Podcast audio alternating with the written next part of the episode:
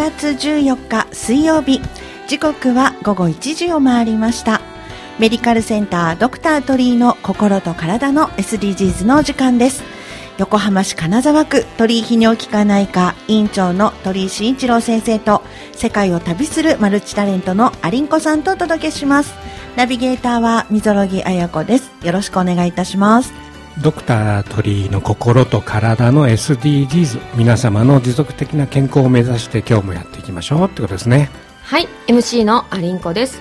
海が近い自然豊かな金沢区。金沢区にはいろいろな人が住んでいます。そして仕事をしています。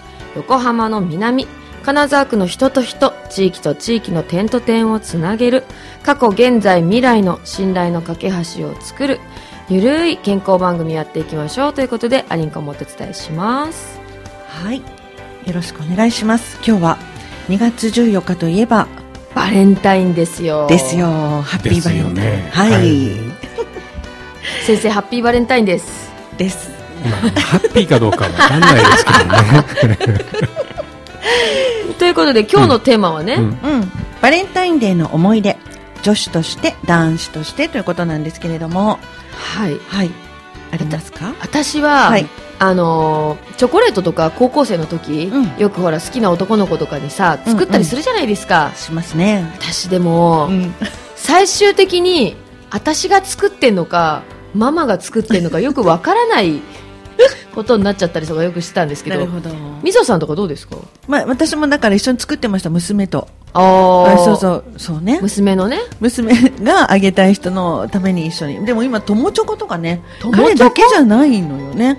いや前前はね、うん、まあ、結構まあまあ一般的にギリとは言わないけど、ね、もらうとさ、うん、まああの必ず1か月後にホワイトデーがあるそうそうちゃんと名簿と作ってものを書いてあでも返すのもさ今のチョコレートすごい高くなってるから。高いですよ。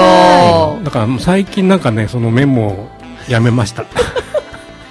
すごいすごいことになりそうね。ね豆ですよね。ですよね。さあうちらもメモ書いといてもらいましょう、うん、そうですね、はいそれでは、えー、お聞きの皆様からもいろんなメッセージいただければと思います。テーマバレンタインデーの思い出女子として男子としてということです。メールアドレス855アットマーク ksfm.jp 周波数の855アットマーク金沢の K シーサイドの sfm.jp までお送りください。はい。今週もね楽しくお届けしていきたいと思います、はい、それでは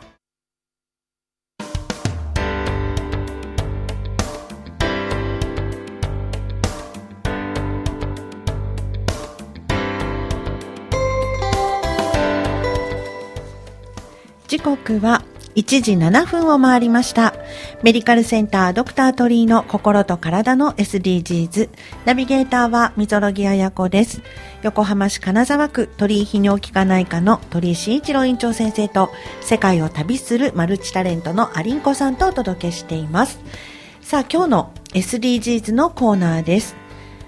はい、はい、今日のねテーマは、うん、地域医療としてクリニックのできること今日本ですよね先生の。ちょっとね、はい、あの比較的真面目真面目っていうかねたまには真面目な話をしようかなと思って、はい、で前も説明したんですけれども「ドクターズルール425を、えーと、医師の心得集」っていう本が、はいはい、えーと、と1994年。年の本なんですけどね、結構前ですよねあの僕としては今でもこの本が一番優秀な医学書だと思って。るあのまあ、医学書っていうかな医者が読むべき本だと思ってて、で僕の友達とか後輩が開業とかするときには、まあ、これ中古で結構、まあ、値段高くなっちゃってるんだけども、買ってそれをこれ本が一番いいよって言って開業のスタートの先生には結構送ってる送ってますね。すなんかあのね私も少し読ませていただいたんですけど、はい、この本あれですよね。その医療ってやっぱりどんどん進化していって変わっていくけど、うん、それに対する患者さんに対するあの接し方とか、うん、医療についての考え方みたいなのが書いてる、ね、医療にそうそう。対しての考え方哲学的なものですよね。で、僕が前あの書いた「本当に健康になれる医療との付き合い方」って本の中に、はい、ちょうどそのちょうどいい医者選びのチェックシートっていうのは作っ、はい。書いたんで、まあ、このこれもちょっと参考にしながら、うんちょっと話を10項目ありますね。うん10項目あるんで、はい。まあ、この中にも入ってきてるんで、うん。まああのー見といてくださいっていうところですね、でまずねはい。さっきも話してたんだけど地域医療地域医療って言うじゃない、うんうんうん。なんだけども、まあ、僕、まあ、中区で23時までクリニックそうです。ようん。IOE23 クリニやってックるんで、うん。やっぱり地域医療ってなんか地域住人と思っちゃうかもしれないけども、地域に働いてる人うん。も含めて地域医療、うんそうすると今度働いてる人っていうのは9時5時じゃなくて、うん。昼間朝早い人とか、夜遅い人も含めて地域医療なんですよ。で僕はあのな土日仕事してるのも、うん。やっぱり、ね、土日が、まあ、休めないっていうか土日しか来れない人もいるだろうしゃいますね。逆にうん。土日が仕事があってうん。平日の休みの人もいるわけで、うんそれも含めると、地域医療って言って、まあ、患者さんに対してフレンドリーになるにはまず門門戸を広げて、うん。どの時間帯でもとりあえず見れるっていううん。うん診察できるっていう状態をまず作るっていうことが必要かなっていうふうにそうですよ。ね。やっぱ土日も開けてくれてるって頼もしいしなんか逆に病院大丈夫かなってなっちゃうんですけどやっぱ来てくれる人が多いんですもんね。っていうか逆にね心配ですよね。うち、まあ、毎日やってるじゃない、っていうのは要は明日休みだから来なくていいよって言えないじゃない。例えあばー。肺炎だとか腎盂炎で3日間点滴やりますって言った時あにあ明日休みだから来なくていいとは言えないじゃない。確そうかに。ですよねだからその時にじゃあ開けようかなと思ってうーん。あの休みしなくなったのが最初かなと思いましたね。あーああの IOE23 クリニックも、あのはい。IOE 町って、まあうん。知らない方もいらっしゃるかもしれないんですけどもうか結構あの夜がね繁華街の中にある中区ですもんね。そうそうそう、はい。だからやっぱこう昼もだし、うん。夜もだし、うんいろんな人がいろんな時間に出てますもんね、うんうん。そう。だから逆にその地域医療っていうこともその、まあ、古今いろいろ考え方っていうのは変わってきてると思うんですよ、でここ昔の町医者今の町医者って書いてあるんだけども、まあ、クリニックも昔はなんかちょっと怖くてっていう先生がね怖くて暗くてみたいな、うんそうね。なんだけども今で今は逆にこう逆にあれですよね交通整理をやってるみたいな感じで、ね、見れるものは見れるけども、はい。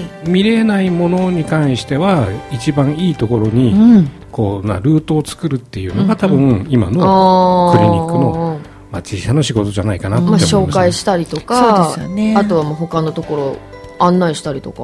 まあ紹介も多分、うん。まあ、例えばこの病気だったらこっちのうん。クリニックがいいとあか、うんうんあ病院がいいとか、この病気だったらちょっと遠いけどここがいいとかね、うんうんうん。なんかそういうの情報ってなかなか患者さん持ってわからないんで,、ないんですよ。そうですよね。だからもう自分のかかってる先生がそういう見立てをねしっかりしてくださる先生っていうのはうん。すごくやっぱり大事だしありがたいなって思そううんでけれですすよね。どもね。まあ、その中でまあ泌尿器科として先生はどうなんですかね、あの泌尿器科ってあの、まあ、さっきねお話したんだけどメジャーの科ってあってうん。メジャーの科？とか。医者にメジャーとマイナーがあるっていうの知らなかった。音楽じゃないけどね あの、はい。内科とかうん。外科とか、うん。婦人科とかね小児科っていうのはメジャーなんですよ、で、まあ、はい。わゆるマイナーって言ってるのが、うん。まあ、泌尿器科だったりうん。目だったり鼻だったり皮膚だったりってするのね、うん。そうすると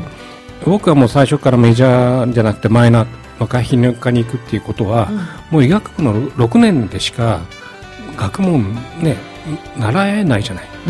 だから逆にどんだけそのさ4年5年でその医学っていうものをあのこうこの先勉強しなきゃいけないんだけども、とにかくあの学び倒すかっていうところでやってましたね。そうだよね。だってそのメジャーの部分うん。が分かってないと、うん。マイナーに行く余裕なんか時間配分的にないですよね。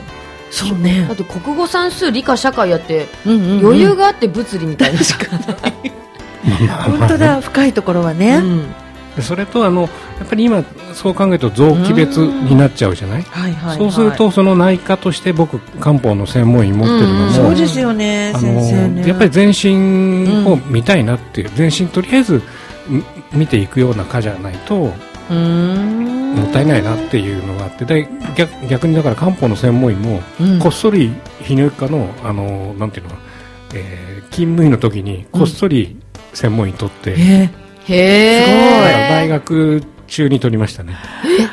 こっそり？こっそり。まあ比較的こっそりでね。だって他の勉強めっちゃ忙しいのに、うん。いや今まあ仕事も忙しいけどもとりあえず役立つだろうと思って開業したでもやっぱりこの漢方をやってみようって思われたのはやっぱり何かこうつながりというか。やっぱり全身見るっていう意味合いと、うんうんうん。あのーやっぱりハーブとか、うん。他のとこからもう一つ見れるっていうのはうん。あるし、だろうかなって感じかな、ですね。先生すごいね。すごいね。まあね、あとその、まあ、ちょっと飛ばすんですけども、うん。検査データの考え方とかってどうなんですか？あの、うん。イメージ的にうん。これが悪いねとか、これはいいねとか、うん。よくテストみたいに戻ってくるじゃない、ね。うんうん。健康診断とか、数字が書いてあったりねそこが赤くとか A とか B とか。そうそうそう、うん。そうなんだけども、うん。まあ大体全部大丈夫な人っていうのはもう年になってくるとうん。23%なんですよ、えーそんなにそんな少ないですだっかて必ず絶対うん。検査、検査行くと人間ドックとか行く,、行くとうん。ケチついて帰ってくるわけじゃない、ああうんいいとこはいいけども、ダメなことだけ言ってくるじゃない、うんうんうんだからイメージ的に検査データはうん。多分パイロットがうん。ケーキケーキってあのお菓子のケーキじゃなくてね、あの針を見ながら、全体的にこうなな眺めながらあこんだけ高ければ気圧は薄いよなとかね風強いよなっていうイメージで、うんなんかそういうイメージでこうパッと全身見るって言ったらいいかな。うーん。もうそこだけに固執しないってことですね。そうそうそう。だから、うんまあ少し少しなんかうん。だから要は正常値ってうん。あの真ん中のある塊を健康そうな人の真ん中のと塊を正常値って言ってる。んですよはいはい。だから正常でも上にはみ出てる部分と下にはみ出てる部分は5%は必ずあるわあけで。だからそういう考え方も含めてまあまあ検査データを完全に元に戻すのはまあ難しいからっ確かに。そうよね。ていうところが。まあね100点を取るっていうことよりは、うん90点を維持し続けるみたいな、まあ90点も大変だうん。90点大変か高いねね。90で点高いか。うん。うん。であとあの、まあ、傾聴していくってことねお医者さんとかねあそうです。よあのねね大切これだと思うん傾ですけど。聴ってはい。僕あのなんだっけなあの仏教をやった時に、うん。そういうセミナーがあって。仏教のセミナーべ仏教勉勉強会があって、その時にやっぱり喋っちゃうんだよね医者ってね。うーんそうなんですね。だからそこであのお坊さんに注意されて、うん。あの医療従事者はまず聞かなきゃいけないっていう。へでまず聞くっていうのはうなずきはい、うんうん。はいそうだよね、うん。そうだよねっていうのと、あとオウム返しって言って、ああ、ね。痛か痛いんですよ。あ痛いんだっていうのを繰り返して繰り返して、うん。でもう一つオープンクエスチョンを作るのね、何ですか、うん。オープンクエスチョンオープンクエスチョン。だからその回答が、うん。はいいいえじゃなくてうん。どうして痛いんですかね？とかなんかそのもう少しこう喋らせるときに相手がオープンに答えられるようなクエスチョンをあだから傾聴うなずきと,、うん。えー、とオウム返しと、それからオープンクエスチョンをうまく混ぜながら人の話を聞くっていうところが必要だよっていうのをまず教わってなるほど。あのお寺で教わりました。そうですこれってでもなん事かね、大事、人間関係でも役に立ちそうな。そうですよね、オープンクエスチョンいいですね。なんか答えやすいこと聞いて答えられるとちょっとそこでなんか自信もできたりもっと話そうって思えそうだよるね。気持ちになっただから「はい」しそう。とか「いいえ」じゃなくてうん。こうもう少しどう,、うん。どうしてとかね、うんなん。かそういうふうに聞いてあげるっていうのは多分なるほ必要。ど。なんですよね、大事なことを教えていただきました。え、あといらない薬をやめるとか。まあ、これはもう薬やめるちょのってちょっとね、ちょうどいいねね。あの医師選びのチェックシートにも入れたんだけども、はい。はいまあ、あのやっぱり薬は必ず副作用があるんですよ。あるんだ。うそある。うそう聞きますあねるしはい。例えば頭痛の薬ってはい。飲むとうん。頭に効いてるような気がするじゃない、うんうん。でもその薬は全身を回った後に頭に行くわけだから。ああそうかだからねあの痛み止め飲めば胃胃にも行くから、うん。胃に痛み止めが行けば胃が荒れるっていうのがあるけど、うん。まあ、要はどんな薬でも全身回るよねっていう。ああそれをちゃんとね理解していく。すべては全ての薬は全身を巡っていることを知っている医師。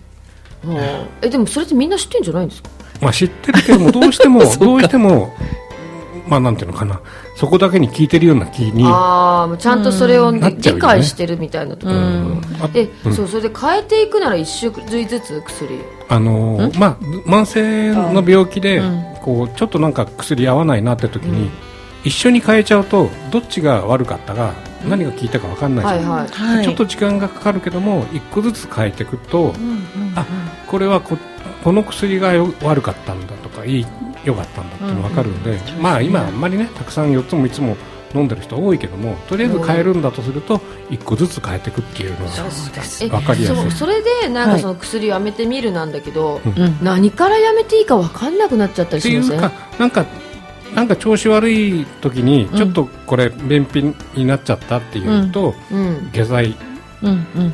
出すんじゃなくて便秘になりそうな薬をやめるっていうそういうこの、ああまずやめてみる。なるほどね、うんあふやあの下剤を新しく足すんじゃなくて、なりそうな薬をやめる、うん。やめるだからまず薬をやめることを考えるっていう。なんか副作用で出ちゃってるんじゃないかと思えるものを減らしていくってことにもなるのかしら。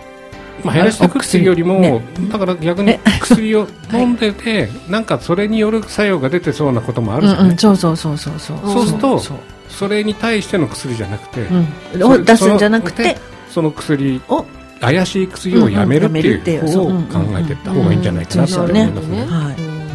わかりやす。いで、うん。主治医さんに、まあ、みんながみんななれるわけではないっていうことやっぱり医者もそうだし患者もそうだし相性ってあるじゃない？はいはいはい、だから全ての人を見れるっていうのはやっぱり横柄な話でどうしても相性の問題もあるから、うん。人間的にとか。人間的に、うん、まあそれはうん。そういうこともあるからだからそのぐらいの謙虚な気持ちで、うん。全部が自分が直そう直せると思ってはいけないっていうなんかなるほど。そういう考え方ですね。なんか恋愛に近いですね。そうそうそうそうそう。ええで男性の患者さんがだ男性のこと男の患者ってうん。自分で来てないんだよね。大体奥さんかうん。うん彼女かお母さんとかに女性。いうん、そうそう女性にあんたあんたこうだから行ってきなさいよってはいはいはいはい。渋々うんクリニックに来てる。うん。だから男性を見るときは、うん。後ろに絶対それをうん。こう無理くり連れてきているうん。女子がいるっていうその女子が満足するようなうん。こう治療をしないと、いけないっていうあなるほねどね。おっしゃってましたね。後ろにいる人の気持ちをね、うん。うん。ちょっとわかるような気もする、そうね。うん。えそれで私ねその、うん。誇りを持つがうん。おごらない、これなんか深いと思って誇りっていう言葉を調べたんですよ、うん。お誇りっていう言葉は、うんなんか自分の仕事が重要なことであるっていうことを理解するっていうことと、うんうん。うんまあ、あの継続的に努力をし続けるっていうことが誇りなんだけどうん。おご、るっていうことが逆にねうん。おごらないって書いてあるからおごるってなんだろうおごるを調べたらうん。おごるっていうのは、まあ、いい気になったりとか、うん。思い上がったりすることって言っててこれってじゃあ今の現状に悪い意味で満足しすぎて努力しなくなっちゃうことなのかなって思うんですけど医者のこの誇りを持つかおごらないってどういうことなんですか、まあ今今おっしゃるおっしゃった通りでやっぱりそのなんていうのかな。まあなんかしてよかった、よかったありがとうって言われる仕事ってすごく楽しいんですよ、うんうん誇りを持てある意味誇りを持てるんです、はい。で誇りを持つためには日々勉強をや,、はい。やっていかなきゃいけないし、うん。辛い時もやんなきゃいけない、うん。体調が悪い時もやらなきゃいけないけども、だからって言っておごらないっていうのは多分うん。うんなるほどね。必要だよねう。んうんうん。そうですよなんかでもねお医者さんって怖い人多いですよね、うん なんか昔のイメージですけど、まあまああとはなんか自分からこうお願いとか質問とかしにくいお医者さんが多かったと思うんですうん。うんうん。昔は今はでも逆に何でも聞いていいよっていう先生が多いような気がそうですかね。し確かに。どうだろう。えそ周り先生を見てるからかな、まあ先生見てるからっていうのも大きいのかなっていう気も、うん。あああとね、あのー医学部は人生について学べないってえいう、ー医学部って医医学はい。医療を教えるところで人生を教えるところじゃないじゃない。ああだから本当に全ての医学的なこう、ことで解決はしない説明できない、うんうんうん。それからねあのまあ治るのがむ極めて難しい人にもうんうんうん。希望を持たせるよううんうなん。説明をしなければいけない、うんああこれねっていう書いてるね、うん。だからそれはすごく、なんていうのかな。なだから医学医学部ってそういう人生を教えないから本当に医学部出た後はうん。本当に雑学を勉強しなきゃいけないそうか。やっぱり相手に対してどういうふうなっていうね、うん。おもんばかるところもやっぱり勉強してまあ、新聞も読んで極論テレビも見てうん。音楽も聴いてうん。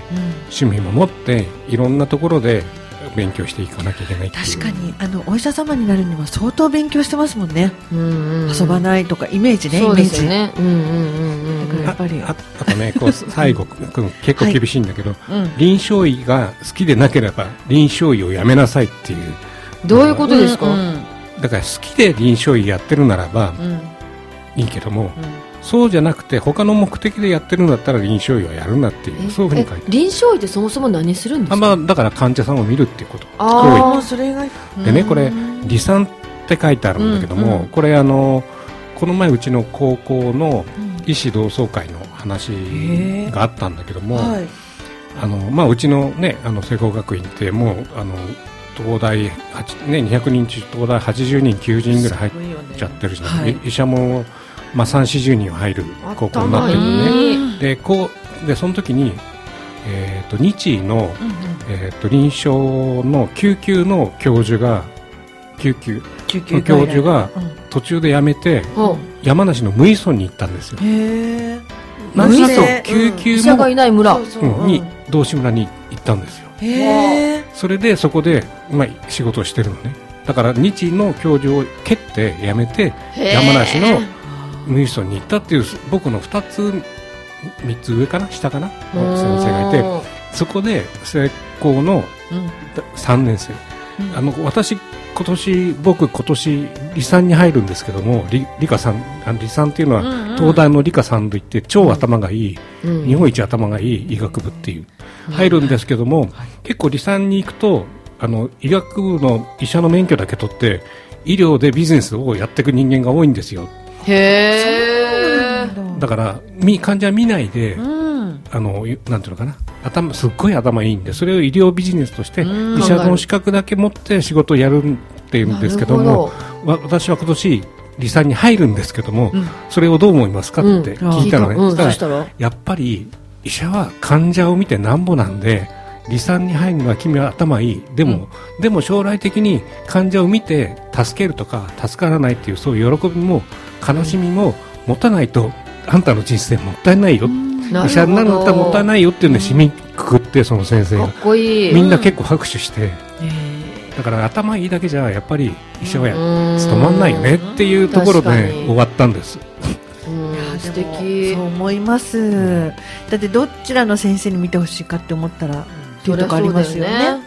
だから本当にね、うん。あのーまあ忙しいですけどもまあ面白い仕事ですね。いやー そう言い切れるは素敵ですね。ね。勉強になりましうんた、こういうのねこういう回もたまにはいいですよね、うん、ちょうどいい石調べチェックシートとかもねね。こう先生がお書きになった本にはい。書いてありましたね。ありますからね。まあ、まあ暇が時間があるときにね手に取っていただければ、い、いただければよろしいと思います、はいはいありがとうございましたさあそれでは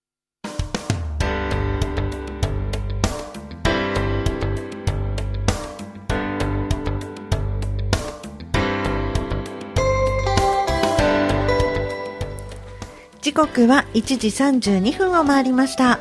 お届けしている番組はメディカルセンタードクタートリーの心と体の SDGs です。ナビゲーターは溝呂木彩子です。お二人といろいろお話を聞かせていただきたいと思いますが、ここにですね、メッセージいただきましたのでご紹介させていただきます。ラジオネーム高尾さん、いつもありがとうございます。えーメッセージいつも楽しく聞かせていただいています。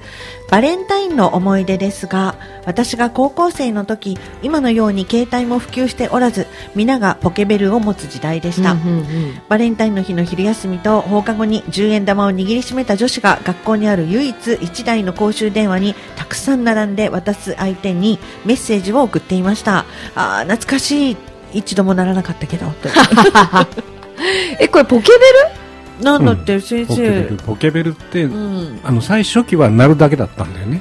その後数字が出る4桁だっけ何桁か出るのが、うんそれがどういう暗号にするかみたいなのを、うん。大体世の中が決まってて、うんうん。昔だよね。えどういう暗号だったんだろう。こう多分暗号っていうかうん。なんだろ5時にしたとか それうどういういやいやあの多分みこう出てくるともううん。暗号みたいな、あるあるある、うん。なんか「あ」が1であー「い」が1の1で「うん。う」が1の3とか。すごいね。そうそういうのもあるしてもう簡単にその語呂合わせの。うんあよろしくみたいな。そうそう4649みたいな、うん。あなるほどね、うん。懐かしい。そういう時代あったんですね。ポケベルは触らずに済んえでもみそさん時代じゃないですいやいや私ポケベル知らないんだよね。かへえもうなんかちっちゃい携帯だった気がする。なんか。なんかお嬢なまず一家に一台の感じの。あれ？お嬢ちゃん。あねお嬢ちゃんだ。えそうなのかな？先生はポケベルの思い出。ポケベルありましたね。あの 結構病院でも持たせるじゃん。ポケベルだからああの逆にポケベルが鳴るのとうん。あの一番嫌なのが救急車が止まる音。ピーポーピーポーになってこう遠くに来てから遠くに離れていうん。く救急車がいいの、うん。なんかお音が大きくなってきて目の前でピタッてあ止まると、ね。当直とかしてる。ああ来たわみたいな。ああそっか。ーなるほど、ねえ。よくドラマとか見ると、うん。あのみんなでご飯食べに行ってるのに先生よ呼ばれてね、うん。行かないとっていう時とかもああったあるね。だからそれは本当に心休まらないですけどもそれも含めてさっき言ったけど医者なんだよ。うん。しゃあないんだよっていう。まあね、うん。でもそれがあるからね私たちも安心して健康でいたりとか病気にもうんうん。なれたりしますからね、いや本当そうですね。はい、さあありがとうございました。懐かしい思い出。懐かしい。タコちゃん、はい。ありがとうございます。それでは。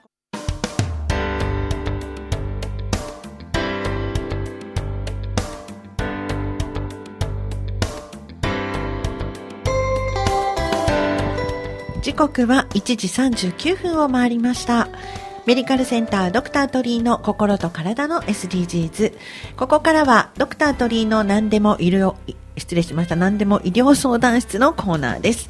鳥居先生が院長を務める鳥居泌尿器科内科では個々に適した治療を共に考え皆様が健康に過ごす日々をアシストしています。まあ、あの今結構発熱外来で、インフルエンザ B 型も結構増えてきてますね。コロナもうん。あの結構やっぱり増えてはいるんですよ、はいはい。でまあ、インフルエンザもそうですけどコロナもねやっぱり特効薬あるんで、はい。重症化リスク基礎疾患がある人はやはりうん。使いたいな、あの特効薬使いたいな、せっかくあるんだったら特効薬使いたいなと思いますね。本当そうですよね、うん。重症化しないためにもね、はい、はい、はいリスナーの皆様も病気のこと健康のこと気になることがありましたらメールアドレス855アットマーク KSFM.jp 周波数の855アットマーク金沢の K シーサイドの SFM.jp に送ってください。ドクタートリーがお答えします。ということで本日はうん。鳥居先生、まあ、これからの医療未来像を予想するでうん。ありますけどね、はい。あの AI と、まあ、AI って大体研修以上のその能力診断能力ってえできちゃってるんですそうなんですか。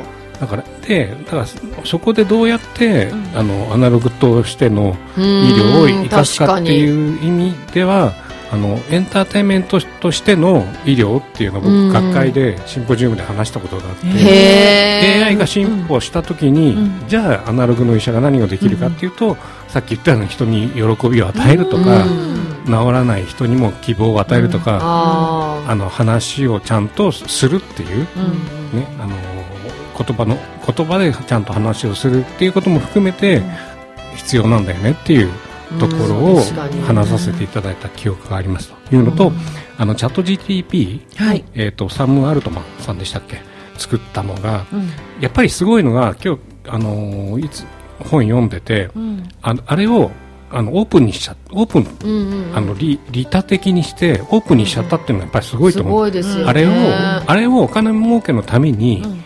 クローズにすればまあ、とんでもなく儲かったシステムだと思うんですよ、あれをオープンにして誰でも使えるようになっちゃったっていうのが、多分コンピューターができた時のことと同じぐらい今回チャット GTP というそのなんていうのかなあのいろいろこの検索じゃなくて、うん、あの同一でお話ができる、うん、この AI ができちゃったっていうのは多分レベルが高くてそれを利他的に、ね、自分の目的目的だけじゃなくて、まあね、人にも開放できるっていうことは、どこの分野でもやっぱり進んでくる、で進んでくるっていうのを見越した上で各医療あ各分野医療も含めてどうやってやるかってね今後やっぱりみんなで考えていくべきですよね。うん確かに確かに。だからこのなんかこう今までのお医者さんってじゃ知識だったりとかまあそういうねこうてだからこう本に書いてある内容をそのやればよかったけど、うん、これからってなんかこう人対人のなんかこうぬくもりだったりとか、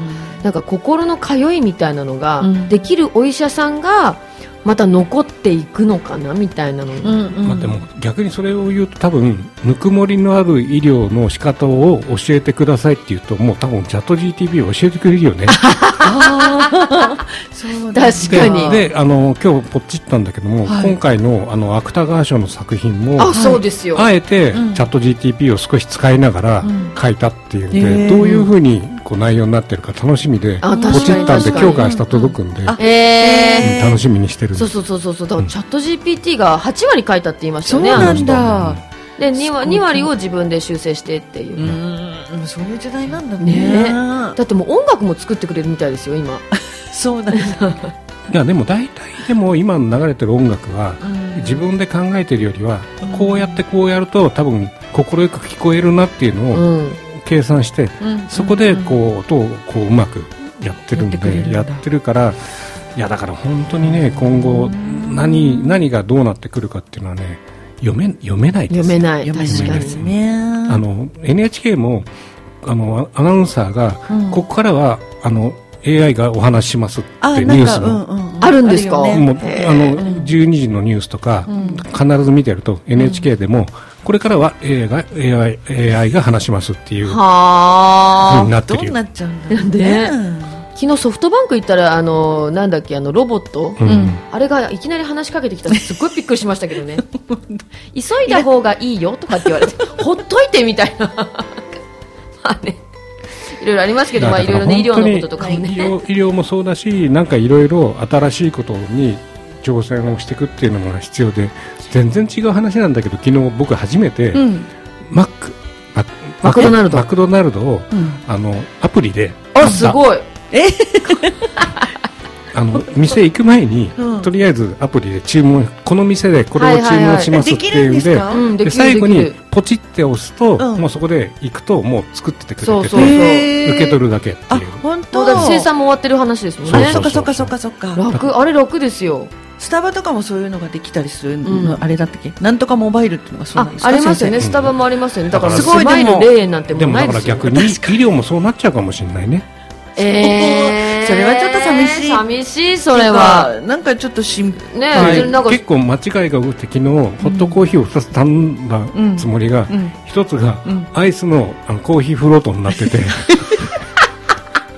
それ危険ですよそれ。医療もそうなんだ。だから本当にあの顔を見てあ、うん、こいつは頼まないだろうなっていうフィルタリングがないと、そういうフィルタリングもつくめ使った AI っていうのは多分確かに。今後は必要じゃないかなってってね。思うだから 100, 100個とか入れちゃったら100個来ちゃうもん、ね、来ちゃうもん。そう、うん、そうだね。なるほどね。はい。だから、まあ、だから本当にねあの、うん、今後まあ医療も含めて未来像を予想するという意味合いでは、はい、あのいろんなおいろんなところからあの勉強していく方がいいと思いますね。すねはい、ありがとうございます。さあ、メディカルセンタードクター鳥居の心と体の SDGs。ここからはお知らせですね。はい。はい、鳥居泌尿器科内科、年末ね、あれ？ん？こっちかな？鳥居泌尿器科内科。はい。えっと、えー、公式の、そうね。公式アカウントえー、LINE アカウントは診療時間。はいはい、はい、すいません。すいません。診療時間アクセス、はい、電話番号のあの、ね、クリニック情報ほか症状や病気のこと24時間 AI チャットボックスが答えてくれます。LINE ホームのチャットボット。ね、はい、チャットボット、はい、答えてくれます。LINE ホームの公式アカウント鳥泌尿器科内科で検索してください。そして友達登録してくれるととっても便利です。ということで、うんうん、あとコロナのワクチンなんですけれどもコロナワクチン公費での接種が3月までとなっております、はい、鳥泌尿器科内科でも接種を行っておりますので横浜市のウェブサイトからご予約してください。湘南太陽会グループクリニックでは根岸か、うん、根岸泌尿器科内科アイオイ23クリニックでも同様に接種しております。ということでよろしくお願いします。はい、はい、ぜひねご活用ください。ということですね。ねインフルエンザも増えてますもんね今ね。あ B 型が増えてる B 型はどういう感じですか？熱が高い。まあでも違うの人に？症状によって A と B を見分けるのは非常に難しいんじゃないかなと思いますねあとこの AI チャットボットあの、取引に置かないかの、うん、とっても面白いですよね。なんかこう答えてくれる感じが。何聞いても絶対答えてくれるから、うん、なんかこう痛何聞いたの？何聞いたの？えなんかあの、うん、頭が痛いですとか、うん。うん、そしたら。えそしたらねなんかすごい優しい答えが返ってきて、うん、そうですかみたいな。お薬飲んで寝てくださいとか。えなんかそのいつ頃ですか？どんな症状ですか？ちゃんと聞いてくれるんだ。ちゃんとあの問診してくれる感じで。なんかね駐車場の件で、駐車場の聞いたらあのお近くの駐車場を探してくださいって答えられたらしくて それで怒って AI にそれじゃちょっと不親切だろうってそこはね修正したりとかして。えー、そういうこともするんだ。確かに。そこはそのお近くが聞きたいんだっていうよね。でもそこまで盛り込むのも大変ですね。だからこれはやっぱりあの AI じゃなくて、人の、うん、そか。そかヒューマンパワーが必要ってことですよね。でもあのこういうクリニックで、うんうん、その AI チャット GPT っていうかオープンソース使ってるところって今少ないですよねまだね。まああのそれも含めていろいろ未来予想図作っていきますんで、引き続きよろしくお願いいたします、先生常にね前を走っていらっしゃるからね、ね、常識にとらわれずにいろいろやってるところがまたいいですよね、はい、ですねはい、はい、えー、1時間もあっという間でございました。メディカルセンタードクタートリーの心と体の SDGs 今後も皆様の心と体の持続的健康を考えていきたいと思います。この番組は湘南太陽会鳥居泌尿器科内科の提供でお送りいたしました。今週もありがとうございました